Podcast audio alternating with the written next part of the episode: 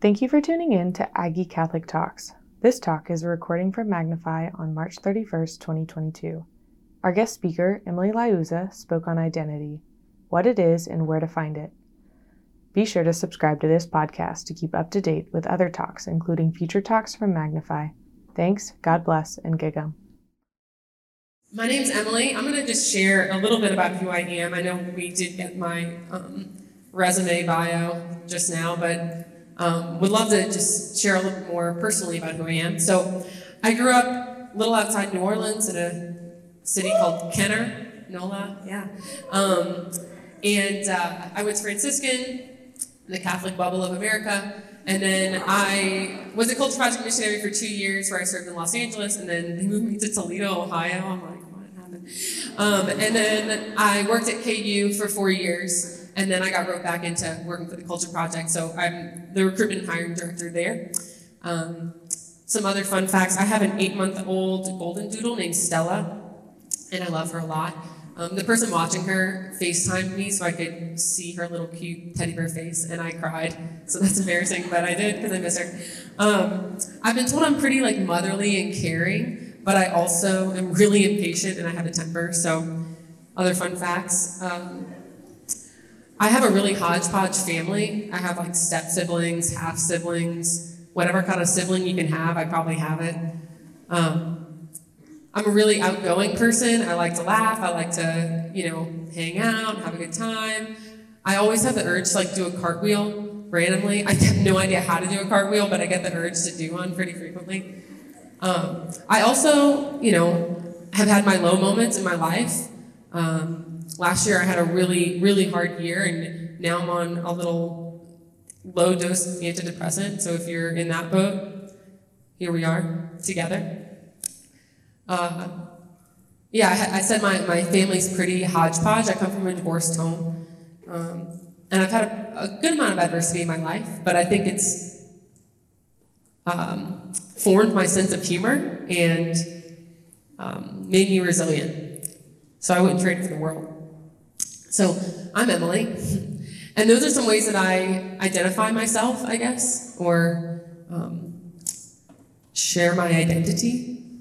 And I kind of just want to, you're probably sitting next to your friends, but um, I just want to take like three seconds, and I want you to look at someone next to you. If you're not looking at anyone, everyone needs to be looking at someone. So if you're looking at me, then you're not looking at someone.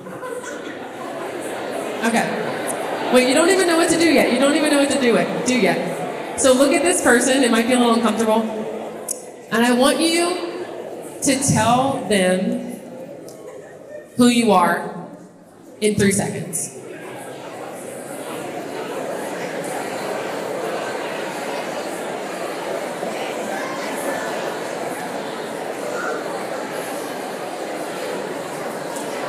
Okay. Okay.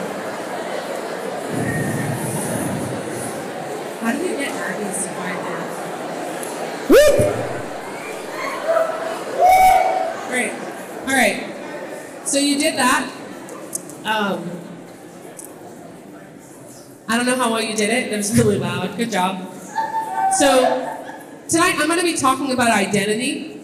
Um, whoa, there's a step there, and I almost fell. I'm going to be talking about identity. And uh, when when I was in college, that was like a, a buzzword. Like, do you know your identity?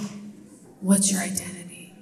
Is your identity rooted and I'd be like, I don't know what that means. I just don't. I don't even think I fully knew what the word meant. So if you don't know what that means, we're going to go over that. That's going to be step one because, um, yeah, I, I, didn't know. I didn't understand. So I'm going to give a pretty basic uh, identity definition. It's going to be divided into two parts. So one part is the outward facing identity. So what is composed of that? Your characteristics, right? I have brown hair and brown eyes. I am 5'2". I weigh, mur, mur, mur, you know? So, like, my characteristics, also your thoughts about yourself. What do you think about yourself? And how you're viewed by the world. So, maybe you're an aunt or an uncle, your brother or sister, you're a student, you're a young professional, you're a young adult, whatever. How you're viewed by the world. So, that's like the outward facing identity that I'm talking about. The second part is um, the deeper, inward identity who you are to your core, your being. It's like this deeper, intangible identity that you all have. And I think usually we have a good understanding of the outward facing, right? The outward facing identity is probably what you just said in three seconds. Or you just talked about what you had for dinner. I don't know. But you're supposed to talk about who you are. So if you did that, that's probably what you said, the outward facing. Um, I think the latter form of identity, the core, the being, is the part that we wrestle with the most, the part that um, we probably don't reflect on as much or we don't think about as much.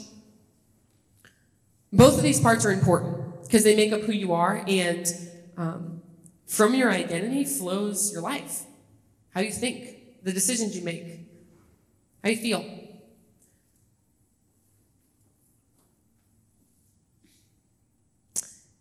The issue here is though the the more outward facing identity, it's it's easily influenced and it changes quickly.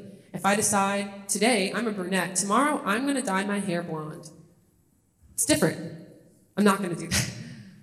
I have this like never mind, I'm not going into it. Okay. So um so the problem comes when we take the surface level outward facing identity and we use that to define the inward, deep core identity. And we all do it all the time. And that's where the problems come in.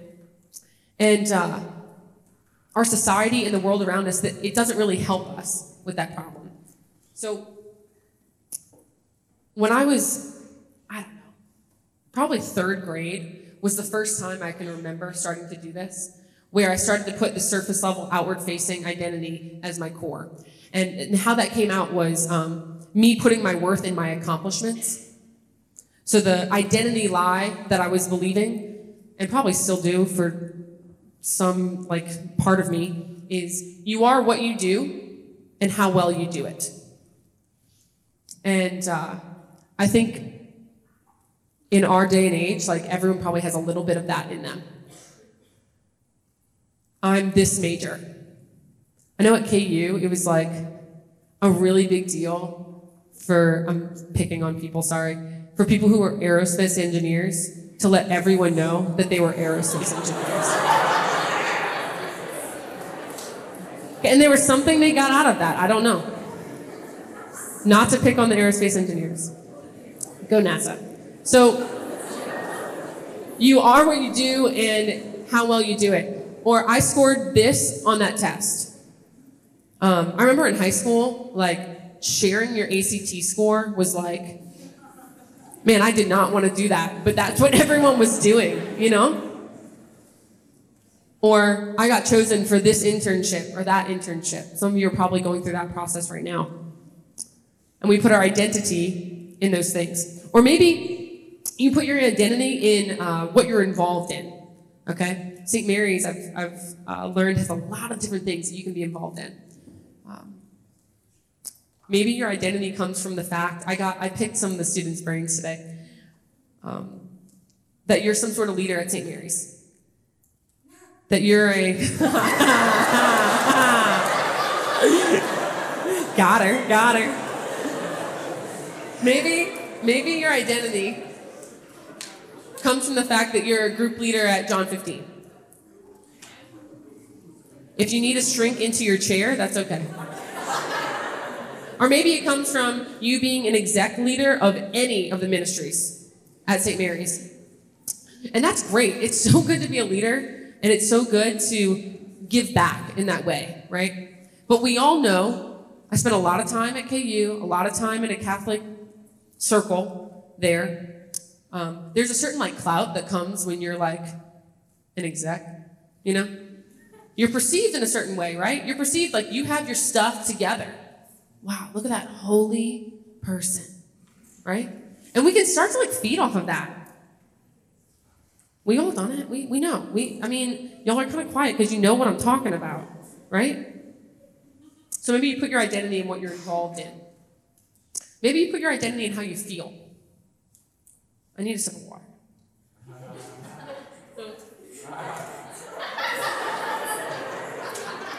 wasn't a joke, wasn't a joke. I was really thirsty. Maybe you put your identity in how you feel. And Um, this is, I'm gonna, I know we've been laughing, I'm gonna get a little real for a second. So, I said in the beginning, I'm pretty impatient and sometimes have a little bit of a temper. It runs in my family.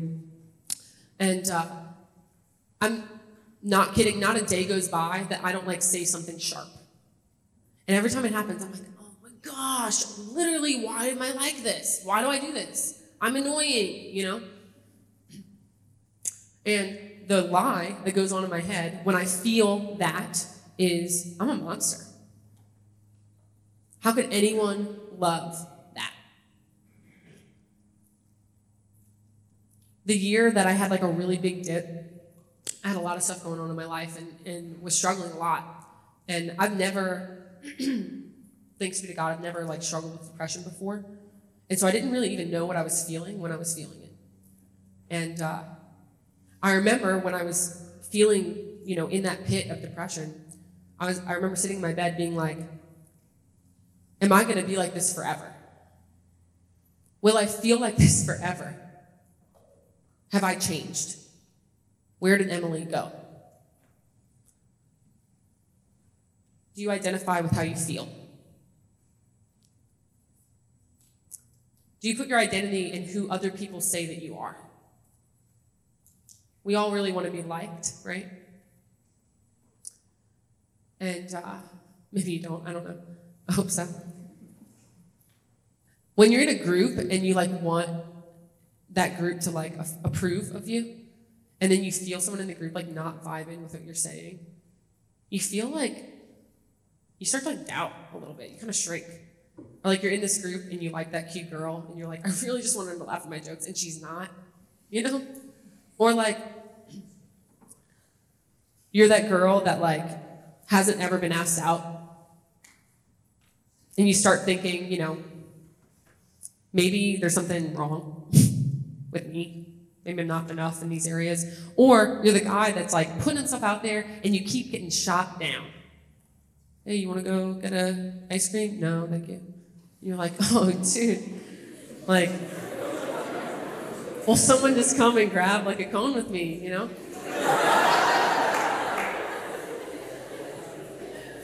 But for real, I think um, there's a temptation to, to start doubting the goodness of ourselves because of our experiences. And if you're having an experience that is causing you to doubt the good things that you know about who you are, you're letting that define your identity. That's like a little like beep beep, little like flag, whatever that sound was. Um, so what happens when we start putting our identity in uh, what other people say or our achievements or how holy we think we look when we're praying? I think we start to get confused. I think we can get anxious and doubtful and get depressed. And we become not grounded. We're not grounded. Um, why? Because these things are fleeting, they're changing. People's opinions change all the time. Maybe that person didn't like you that day because they were having a bad day. Maybe that girl did, said no to ice cream because she's lactose intolerant.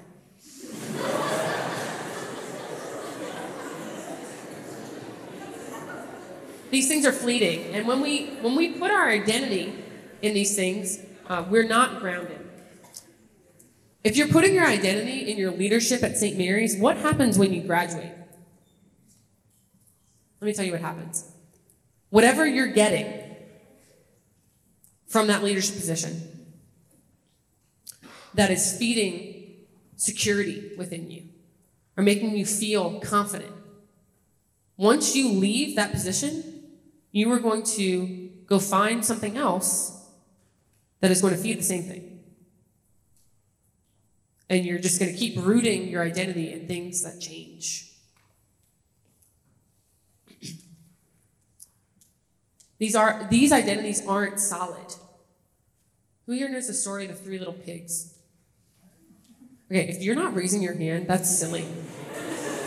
Everyone raise your hand. If you don't know it, I'll tell you the story. So there are these three little pigs And they all were like, we're going to build some houses because the housing market is insane, so we're building our own. and the first pig was like, I got some straw, I'm building my house out of that. And the second pig is like, I got some sticks, I'm building my house out of that. And the third pig is like, y'all are dumb, I'm building my house out of bricks. All right? And then this wolf comes along, and obviously he wants to eat the pigs. They don't say that in the kids' version, but I'm telling you. And so he comes and he blows down the straw house because it's made of straw, and he blows down the stick house because it's made of sticks, but he can't blow down the brick and rock house because it's made of like cement and brick and stuff. So that pig is like just fine. We need to build our identity out of brick. Here's a fun fact they don't tell this in the kid's story either, but I'm adding it. The wolf that comes to blow down these houses, he's dressed up like a sheep. He's dressed up like a sheep. And he looks uh, harmless. When we put our identity in the outward facing things, in the things of the world, it looks good outwardly. It feels good in the moment. But it can give you a false sense of confidence and a false sense of security, and it easily is blown away. And Jesus kind of talks about this. He says, Build your house on rock, right? Not on sand. So when the waters come, it's not washed away. So, what's the truth? What's the brick that we build our house from, that we build our identity in. It's not what you do or your characteristics that define who you are, but it's from who you are that flow out what you do. It's from your being that flows out your decisions, your thoughts, your feelings. If you don't believe that you're enough, your decisions are probably going to reflect that you don't believe you're enough. If you believe that you have friends and popularity because of what you offer people, your relationships are going to reflect that identity. We need to live from an unchanging and unmoving truth of who we are. And you probably all know where this is going. But I was always told Okay, what's your identity? I'm a son of God. I'm a daughter of God. Beautiful. I also did not know what that meant when I was in college. It didn't land. I'm just like, okay, like, let me imagine that. I don't know if it's just because I didn't have a model of that growing up, or if it's just something that's like really abstract that I couldn't comprehend. So, if you're in that boat, maybe it's not just me. What's the brick um, the truth that we're building our identity on, you're loved. That's it. I feel like that's easier to like grasp onto. And love is a really powerful thing. Who here has been in love before? Ooh, ooh la la.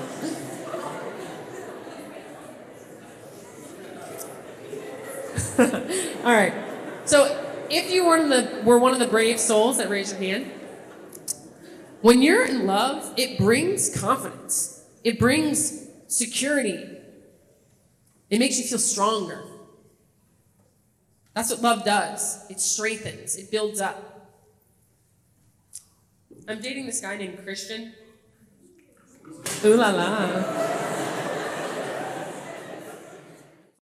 Since dating him, there are things that I used to worry about that I don't worry about anymore. Like how big my hair is going to get by the end of the day, or like how much I weigh, or like when's the last time I showered. Just kidding.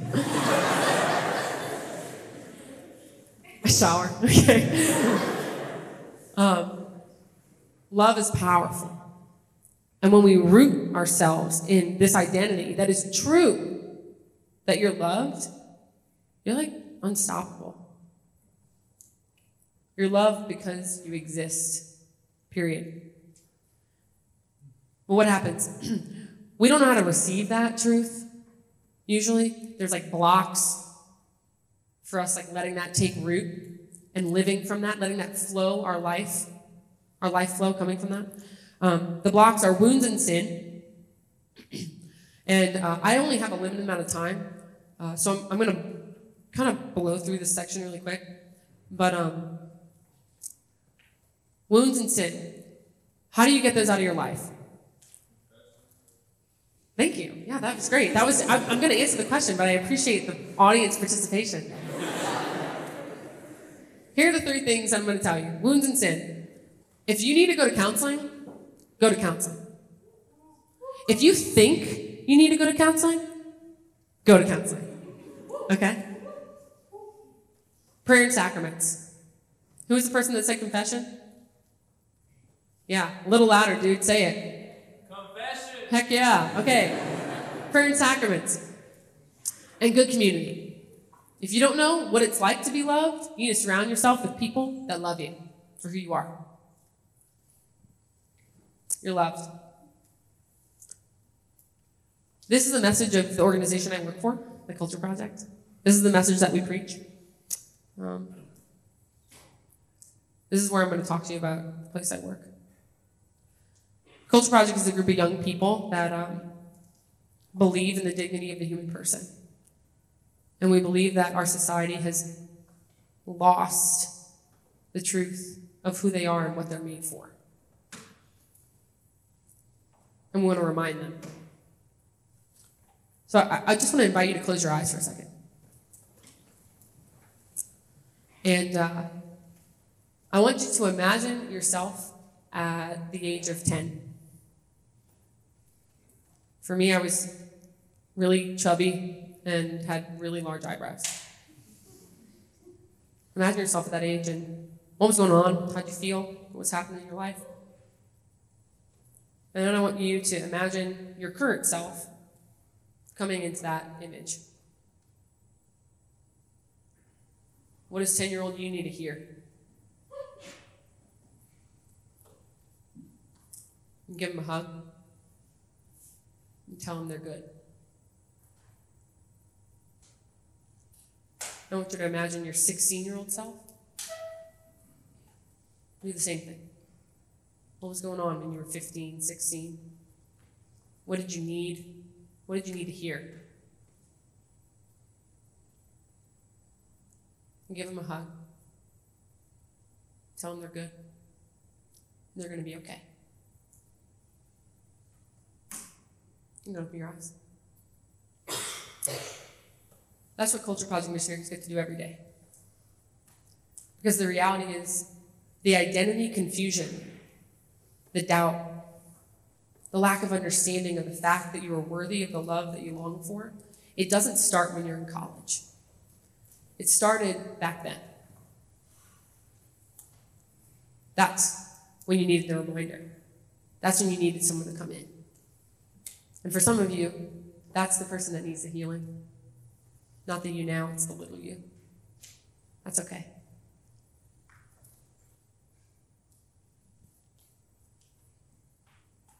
Yeah, we're here to, the Culture Project's here to remind you of who you are. You're made by love, for love, to love. And that's never changing, no matter what you have done and what you will do. Um, I hope that tonight I was able to remind you a little bit of your identity. I'm going to close um, with a scripture verse and a prayer. And I know that we're going to go into some praise and worship and um, time of adoration. So I just invite you to take the scripture verse to your own prayer. And it's one you've probably already heard before, nothing new. Um, but when I read it, I want you to think of God's love, God telling you about his love. Love is patient. Love is kind. It's not jealous. Love is not pompous. It's not inflated. It's not rude. It does not seek its own interests. It is not quick tempered.